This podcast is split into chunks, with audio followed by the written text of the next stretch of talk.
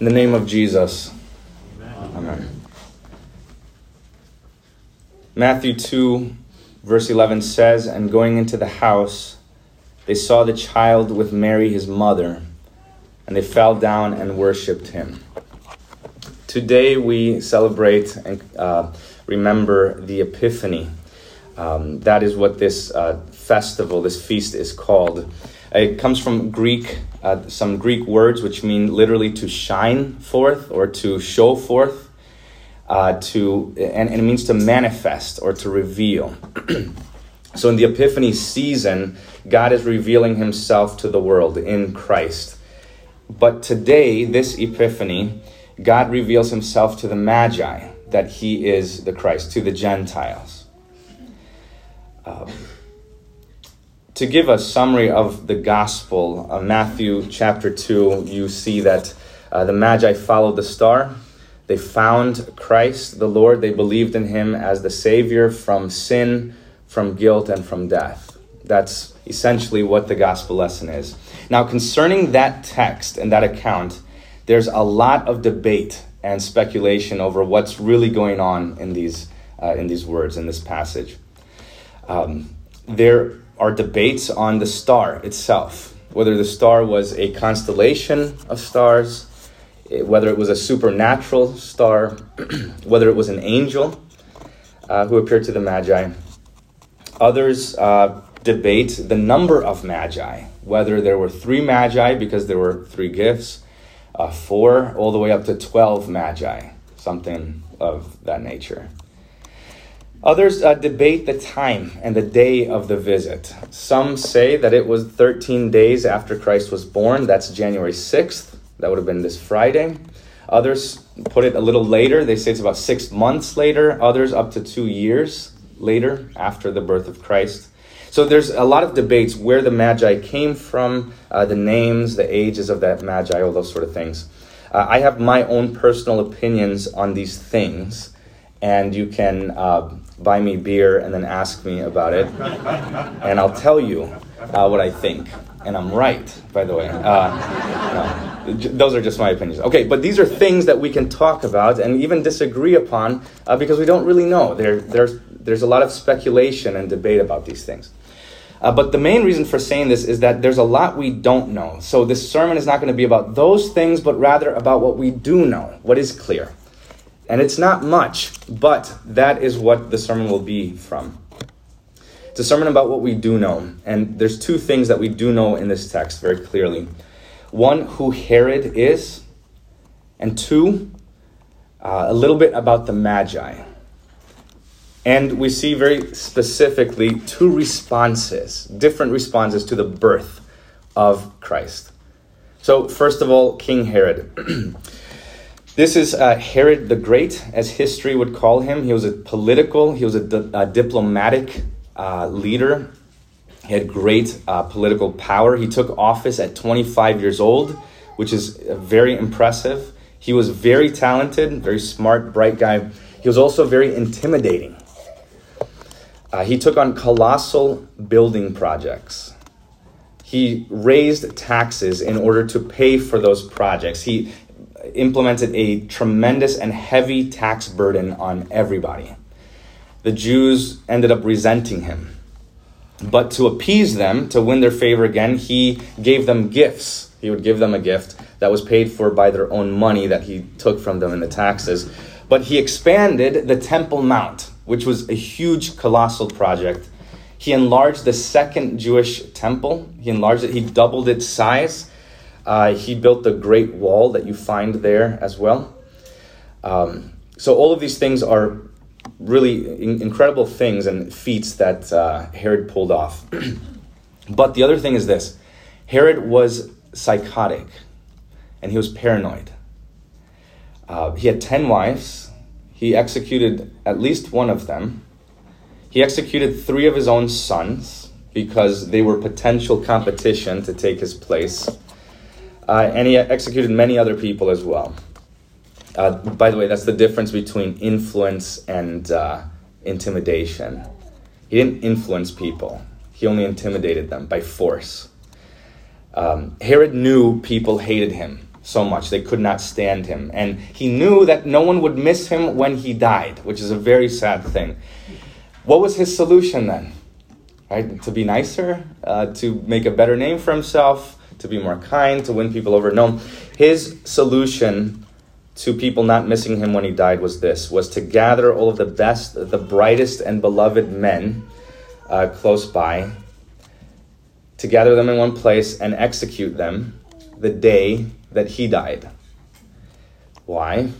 So that people would cry on the day that he died. That was his solution. And it's, it's psychotic. It's evil. It's incredibly uh, paranoid and, and insane so, this is why when Herod heard the news of the new king of the Jews, he sent soldiers to murder infants, uh, all of the male infants two years and younger. Uh, this is what's called the slaughter of the innocents.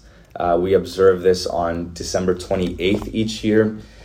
We don't know how many children this, this was exactly, but uh, historians estimate between 6 and 12 children, not many uh, there in Bethlehem because Bethlehem was so small. And the point was that uh, this wasn't recorded in secular history because they were insignificant. They were little. Uh, if you execute a, a king or somebody, a, a ruler here, well, then gonna, that's going to make the news. But it's not going to make the news when little babies are killed. They didn't make a name for themselves. They're less than two years old here. I mean, so, so this, so it's, it's no surprise that Herod would actually do this after he kills his own family members. Uh, one final point about Herod, though, is that Herod was an Edomite. The Edomites were forced to become Jews. Uh, so that means Herod's ancestors were Jews, and Herod was raised a Jew. Uh, he saw himself as the king of the Jews, the king of that place right there. So that way, uh, when he heard that there was a, a newborn king, the king of the Jews, then he saw that as direct and immediate competition with him. Okay, so that's about Herod. The second thing here is about the Magi. This is what we know about them. The Magi, they're sorcerers, they are astronomers. Magi is where we get the word magic from. So they were probably into things like dark arts. Uh, they were probably syncretists, uh, mixing religions and all these sort of things, unionists, things like that. Um, they were not Christians. They did not know the Christian faith to begin with. So that's about all we know with uh, about the Magi. So that, that's what we know about Herod and now the Magi. Now the reason for saying all this is because I want you to compare uh, Herod and the Magi. Herod was a Jew, at least culturally, at least um, in name, he was, and the Magi were Gentiles. and what does this mean? Herod grew up hearing, at least sometime, the Old Testament he heard the prophecies and the promises, and this is why he consulted with the chief priests and the scribes when he heard about this baby. The Magi, on the other hand, did not grow up hearing any of this. And they didn't go to the temple, they didn't go to the synagogue, they didn't show up for any of these things. So Herod is in Israel, in, Jerusalem, and the Magi are outside of it. They're secular, they're heathen, they're pagans. And there are two responses here. Herod, who is then raised a Jew, knowing some of these things, responds to the birth of Jesus with anger and hatred and murder. And the Magi, who are Gentiles, pagans even, the scripture says they fell down and they worshiped him, the baby, Jesus himself. After hearing what Mary and Joseph said about Jesus, they marveled and then they worshiped him. That means they had faith in him. Uh, I want to read you John chapter 1, verse 9 through 13, that the scriptures tell us that there were two responses, and that, that's what we see here today on Epiphany. Two responses to the birth of Jesus. Starting at verse 9, it says, The true light, which enlightens everyone, that's Christ himself, was coming into the world. That is, He, God, was in the world, and the world was made through Him, yet the world did not know Him. He came to His own, and His own people did not receive Him. But to all who did receive Him, who believed in His name, he gave the right to become children of God, who were born not of blood, nor of the will of the flesh, nor of the will of man, but of God. So here we see Herod who rejects the Christ, and then these Gentile magi who received him. They believed in him. The magi went to see the child of God, and in doing that, they were given faith and became children of God. They went to see the one who was born, and then they, they themselves were born that night, not of blood or flesh, but of God. They, they were born in the Spirit. God gave the Magi the right to become children of God. He get, that is, He gave them faith. So I, I want you to keep this in mind because there are two lessons I want you to uh, draw from this, from understanding these things. And the first is this that there is no one for whom Christ the Lord was not born. He was born for all, all people. Luke uh, chapter 2, verse 10 says, uh, The angel himself says to the shepherds, I bring you good news of great joy that will be for all people, all of them. The Magi were, they, they are the, the quintessential example of, of no one else in greater spiritual darkness, yet God led them to where they were supposed to be. Jesus was born for the Magi, and Jesus was born for King Herod too. He was born for all people. Jesus was born to live and to die and to resurrect for all people. If he was born for all, then he died for all.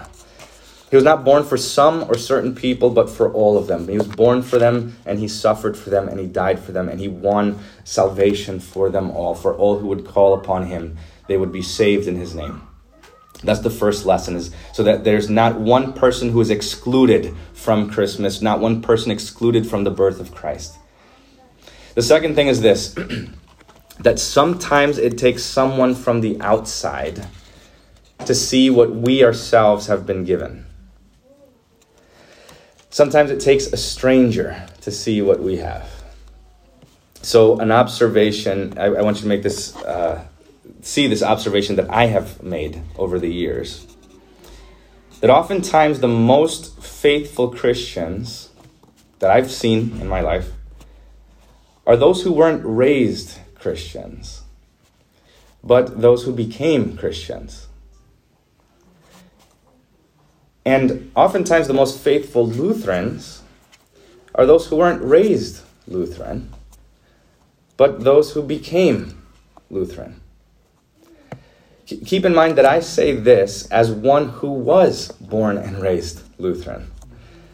Uh, so, so hear me well. understand what I'm saying. I am not saying that this is always the case. This, it, it's not that this is always the case, or that if you're raised Lutheran, that that's somehow bad, or that you're unfaithful, or that if you're a convert and you became Lutheran later, that this is good and faithful. No, that, that's not what I'm saying. What I'm saying is that I, I've observed this that many times those who learn the gospel later in life love it more than those who have known it their entire life. It's a remarkable thing. It's astounding to me. I've noticed that they love hearing the word and they cannot get enough of it. They adore the preaching of the cross, the, the preaching of Christ and Him crucified, and they want to hear that. They hunger and thirst for that over and over again. These are also the ones that I've noticed don't complain about the length of the service. they don't say it has to be a one hour. They say, well, as long as it takes, just say what needs to be said, preach what needs to be preached.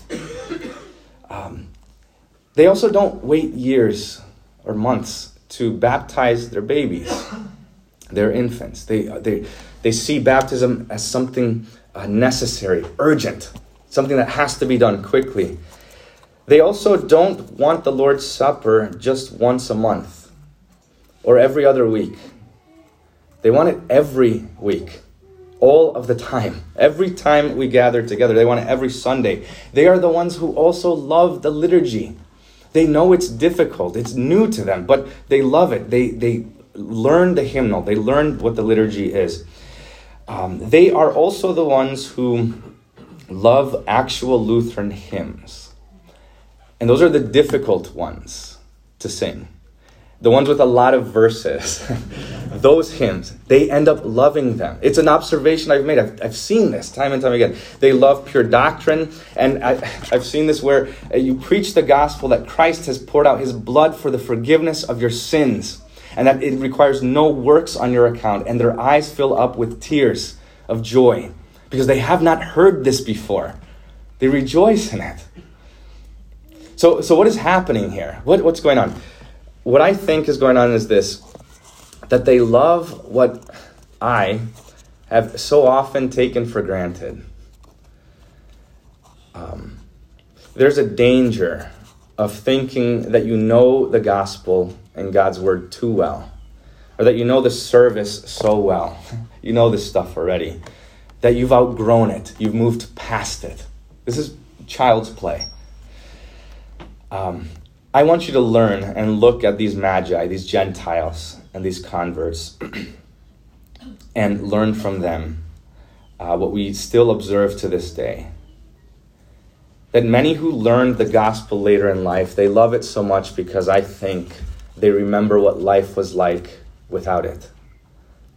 They remember what their life looked like and felt like without the gospel, the preaching of Christ and Him crucified. They remember laboring under the law. They remember the days that they were doubting God's love and waking up and wondering what God thinks of me. Am I going to go to heaven? They're, they're going to bed in fear. I sinned today. Now, now what's going to happen to me? What does God think of me? Did he change his mind about me? Does he think less of me this week than he did last week? And that this, this is a constant turmoil and vexation that they go through.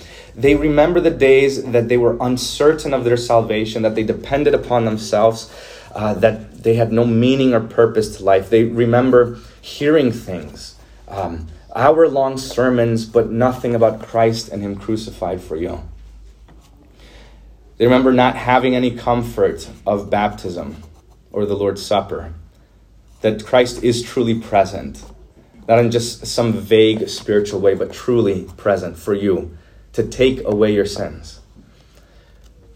They remember the anger and bitterness uh, that they used to have. But now they know the truth. And they know that God loved the world, that He sent His only begotten Son. They know that baptism now saves you, that they're saved by grace through faith alone, that the Lord's Supper is the very body and blood of Christ for the forgiveness of sins, and that this truth is greater than all things in this world. So that's why I think they love and have a zeal for this word. This is a danger, though, also for converts, because what's new now will one day become old to you. It can become old. It can become old hat. It can become, you, you can become used to it. So don't think that you cannot get used to it or that the, the love that you have for it now won't grow cold. You're not immune. We can all do what Herod did. We could hear it at one point and then despise it and become p- totally different people. So, what I want to say is this this is not a sermon for old Christians or new Christians or old Lutherans or new Lutherans or converts or things like this, but this is a sermon for all Christians. Um, if you are wandering away or growing cold in the faith or bored, or you yawn at it, then repent. And don't forget your first love. Remember the one who loved you first, before you could love him. And learn from these magi, these Gentile outsiders, that Christ is born for you, and that those words would cause us to fall down and worship him. That we rejoice in this news. It is worth traveling halfway across the world to hear it if we need to. It's worth more than silver and gold. It's worth more uh, than all things that we would ever have. So, no matter who you are, or what life or history you have, what sin or mistakes or wrong opinions or beliefs you've ever had, what guilt or error, Christ was born for you. He lived and he suffered and he died and he resurrected for you. Pray that God would open your eyes to see this. If you have closed your eyes to this, to, to, to the joy of the gospel, ask God, pray to Him, as we will in a few moments singing the offertory, that He would restore the joy of salvation to you. That you would rejoice as if this were your first day hearing this. Dear Saints, may God bless you this Epiphany season as God reveals His great love for you, as He gives you something to be joyful over now and always, that He has forgiven all of your sins in Christ. Amen. The peace of God, which surpasses all understanding, guard your hearts and your minds in Christ Jesus our Lord. Amen.